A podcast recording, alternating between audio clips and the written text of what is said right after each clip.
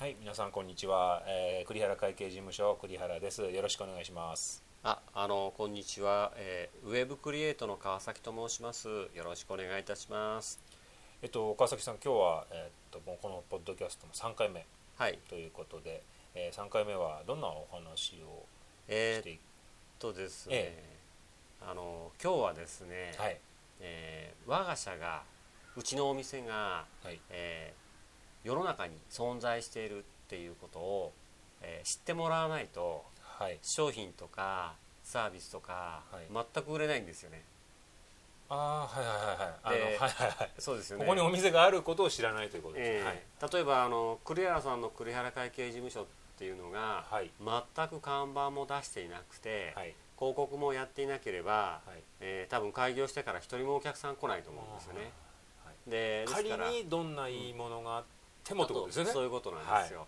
あの商売やるときにですね意外と大切なんですけども最初にやらないといけないのは、うん。確かにどんな商売をやるのかとか、えーそれからいくらでやるかとか、はい。どんな商品サービスを扱うのかっていろいろあるんですけども、はい。でもじゃあそういうのを決めたからって言って売れるもんでもないんですよね。だからはい。一番最初にやらないといけないのは我が社がここにあるんだよっていうことをこう言わないといけないんですよ。はい。でこれを言わないと全くって言っていいほどこの物が売れないしサービスも売れないんですよ。はい。でこういったことを、まあ、普通我が社がここにあるようちがこういう商品を扱っているよこういうサービスを扱っているっていうのを、はい。総合してあの告知っていうんですね、はい。広告のあの広告の方ですね。それに「知る」という字書いて、はい。告知というんですが、告知はい。えーあのこういったですねまず我が社にがあるよと、はい。それからうちの会社がこういうサービスを扱ってるよ、えーこういう商品を扱ってるよ。例えば水を売ってるよっていうのをこう周りの、えー人たちにお客さんになるであろう見込み客に知らせることを存在告知っていうんですよね。うんうん。で実はですね意外と昔はあの競争がなかった時代は、はい。その存在告知しなくても、え客が、ええ。えーお店を見つけてくれたんですよね。あ勝手に。えーはい。税理士さんも昔そうだったじゃないですか。ああそうらしいですね。栗原さんの世代だともう、はい。そういうふうにお客さんを探して、はい。うちがありますよとかうちはこの値段でやってますよとかそういうことを言わないとダメなこう時代になっちゃってるんですけど、はい最初つまり競争がなかった頃は、はい。そんなこともしなくても売れたと、はい。だけど最低限看板を出さないといけないですよね。そうですね。それの最低限昔はそういった存在告知もすごく簡単だったんですよ。でも今だと、えー例えば看板も作らないといけない、はい。えー商売によってはチラシを配らないといけない、はい。えーそれからテレビ広告をやらないといけないとか、ホームページを作らないといけないとかいろいろあるんですよね、うんそういったその告知の中でも一番最初に手をつけることが我が社があるようちはこういう商品を使ってるよ扱ってるよこういうサービスを提供できますよと、うん。こういうことをやる。これをやらないといけないんですけど意外とこれをどうやったらいいかとかなんでそんなことやるのとかやっぱり未だに分かってる人がすごく少ないんですよ。うん。なんとなく広告はしないといけないんだなっていうことは分かるんですけども、じゃあなんでそれをやるのかっていうことですよね。だからまず最初に広告の基本っていうのはうちの店がここにあるようちの会社はここにあるようちは〇〇屋だようちはうち例えばクリアさんでしたらあの税理士事務所だよってことですね、こういったことをまず最初に言うと。で次にじゃあうちは、えー会計サービスを例えば申告をやってますよと、はい。えー例えば申告をいくらでやってますよこういう告知ですね。ここで商品の告知ですよ。でこれもやっぱり商品があることをこう意味してるんですよね。でそれをこう言わないとやっぱり、えーいくら栗原会計があるからといってもどんなサービスがあるかわからなかったらうん。来ませんよね、はい。えそうか。そういう順番がやっぱあるんですね。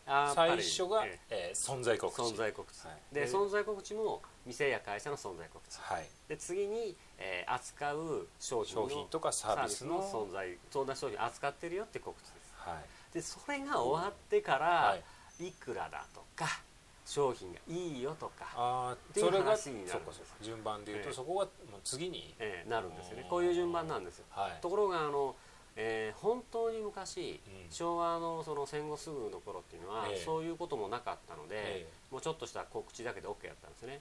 ところが今いきなり商売を始める人はもうすでにその大手のスーパーとかが例えば飲食店とかやってれば大手の店舗だとか、はい。飲食店だとかスーパーだとかが戦いをしてるわけですよね。はい。そうするとバンバンチラシを見てそこには 商品があり、はい。値段があるから最初からそれをやらないといけないっていうなるわけですよ。確かにその通りなんですけど、まあだから最初に、えーっともういきなりその品質や値段というところの勝負になっちゃってるんですけど、えだけどそれ以上にまずうちの会社があるよ。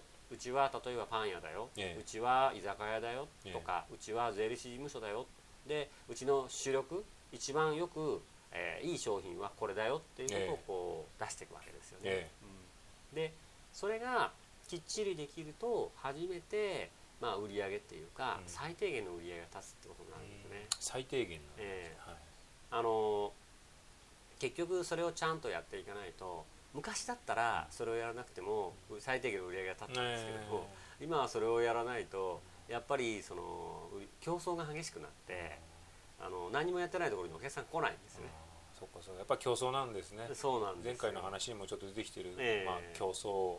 そうです。前提が変わってるから、え打たなきゃいけないというか準備しなきゃやることがやっぱりちゃんとしたことやらないとえそうなんですよ。結果、うん。つまり売り上げというお客さんに買ってもらえない、ないっていうことなんですね、はい。だって知らない商品知らないお店には行きようがないですよね。はい。ええ。ですけどあの多くのお店のオーナーとか、はい。会社の、えー社長さんは自分のお店や会社が知られていると勝手に思い込んでる人が多いです。あーそれは大きな誤解なんですそうですね。例えば自分のお客さんになるであろう人にうちはこういう店でここにあるんですけどって言って、はい。えー自分のお店や会社がある証券ですね、お客さんになるであろうエリアのところの人を誰か捕まえて、はい。自分のお店の会社の名前を言ってもほとんどの人が反応しないんですよね。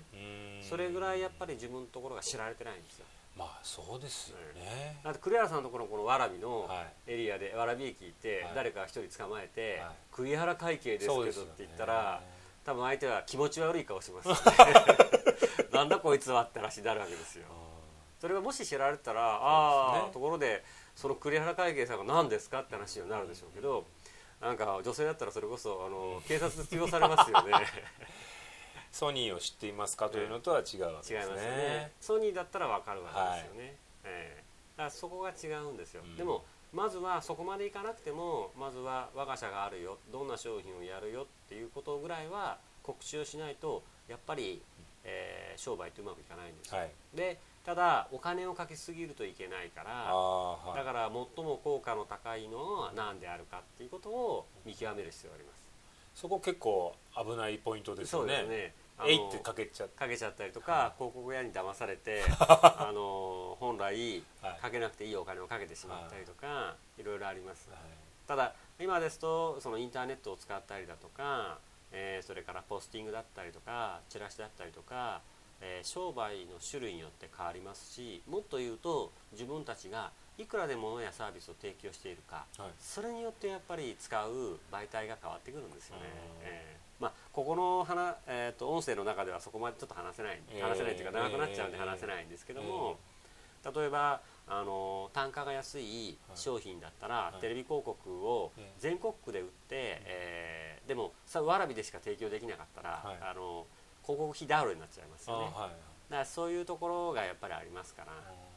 だからあの例えばわらびだけでやるんだったらそれだったらチラシだけにしようとかはい。ポスティングだけにしようとか、もっと言うとわらび周辺だけで聞こえるラジオがあればラジオ広告だけにしようとかあそういうことですよね、えあそういう適正なえそうです。ルルールというか原理原則がそこにあるわけですね。とこですね。こういうパターンだったらこういうのを使う、でそうやってあのまああ告知の場合はまずは我が社があるかないかっていうことがある程度その自分がいる証券エリアで認識ができたら、はい。次にやるのが、えー、と他社と何が違うのかっていうはいはいところを、はいえー見つけ出す必要があるんですよね。はい。えーそれは結局それだけその他社と違うことを分かってないと、お客さんに対してえーなんて言ったらいいんですかね。あの買ってくれないわけですね。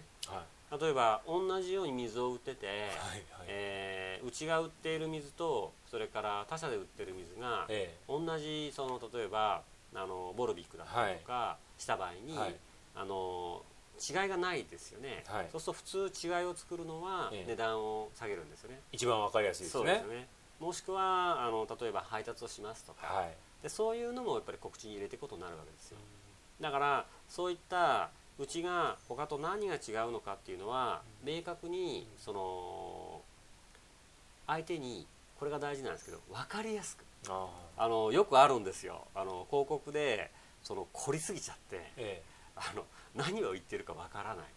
一番多いのはですねあれもいいこれもいいそれもいいって言ってえ詰めすぎてしまってうん。何がいいんだかさっぱり分からないうん。分からないものはないのと一緒。はい。で結果としてせっかく広告告知をしたにもかかわらず売れないよっていうことになるんですよね。それはじゃあ実は売れないのの手前にええ。伝わってないというそういうことなんです。欠点え欠陥そういうことがあったわなんですね。けですね。その告知えチラシに。そうなんですよ。よくその広告打ってもダメだよっていう人がいるんですけど、えそのまずですね、えちゃんと存在告知という意味で、えはいえーそのチラシならチラシにええ。ちゃんと分かりやすく電話番号だとあかー住所だとかしっかり書かれてますかとか意外と見ると「おいおいこれこのチラシ電話番号書いてないじゃん」とか信じられないものもあるんですよ、じゃあ広告云々の前にええ。その内容としてえーちゃんと存在最低限のものが満たされているかどうかという。ね。はでそれが今度できてるんだったら、えー同じものを売るんだったら他社と違いは何かとか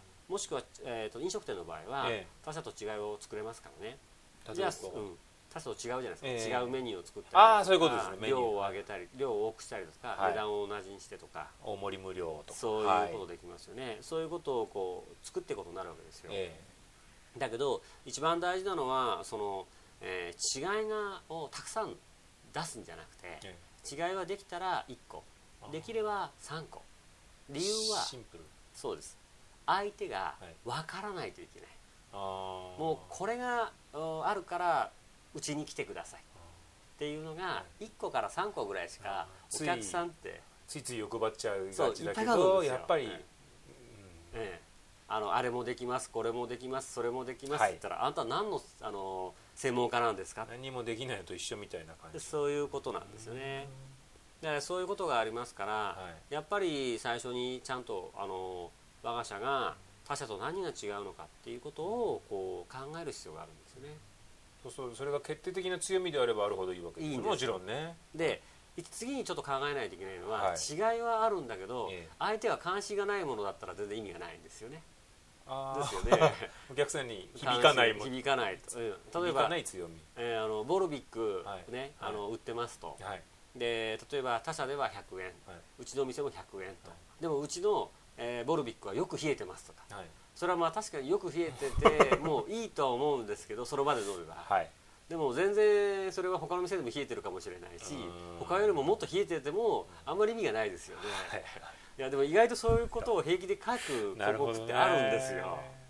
だからそうじゃなくて、ええ。ーとお客さんから見てえ強いと感じるのは、え。例えば配達をしてくれるとか、うん。それから値段で言えば他よりも安いとか例えばもう一個言うとあの他のお店でや売ってるボルビックは 500ml だけど100円でね 500ml だけどうちはたまたまキャンペーン商品を大量に仕入れて持ってるから 650ml あー。の500あの 650ml であるんですよね。増量中増量中のやつはをたまたまたくさん持ってて、それを100円で売ってます。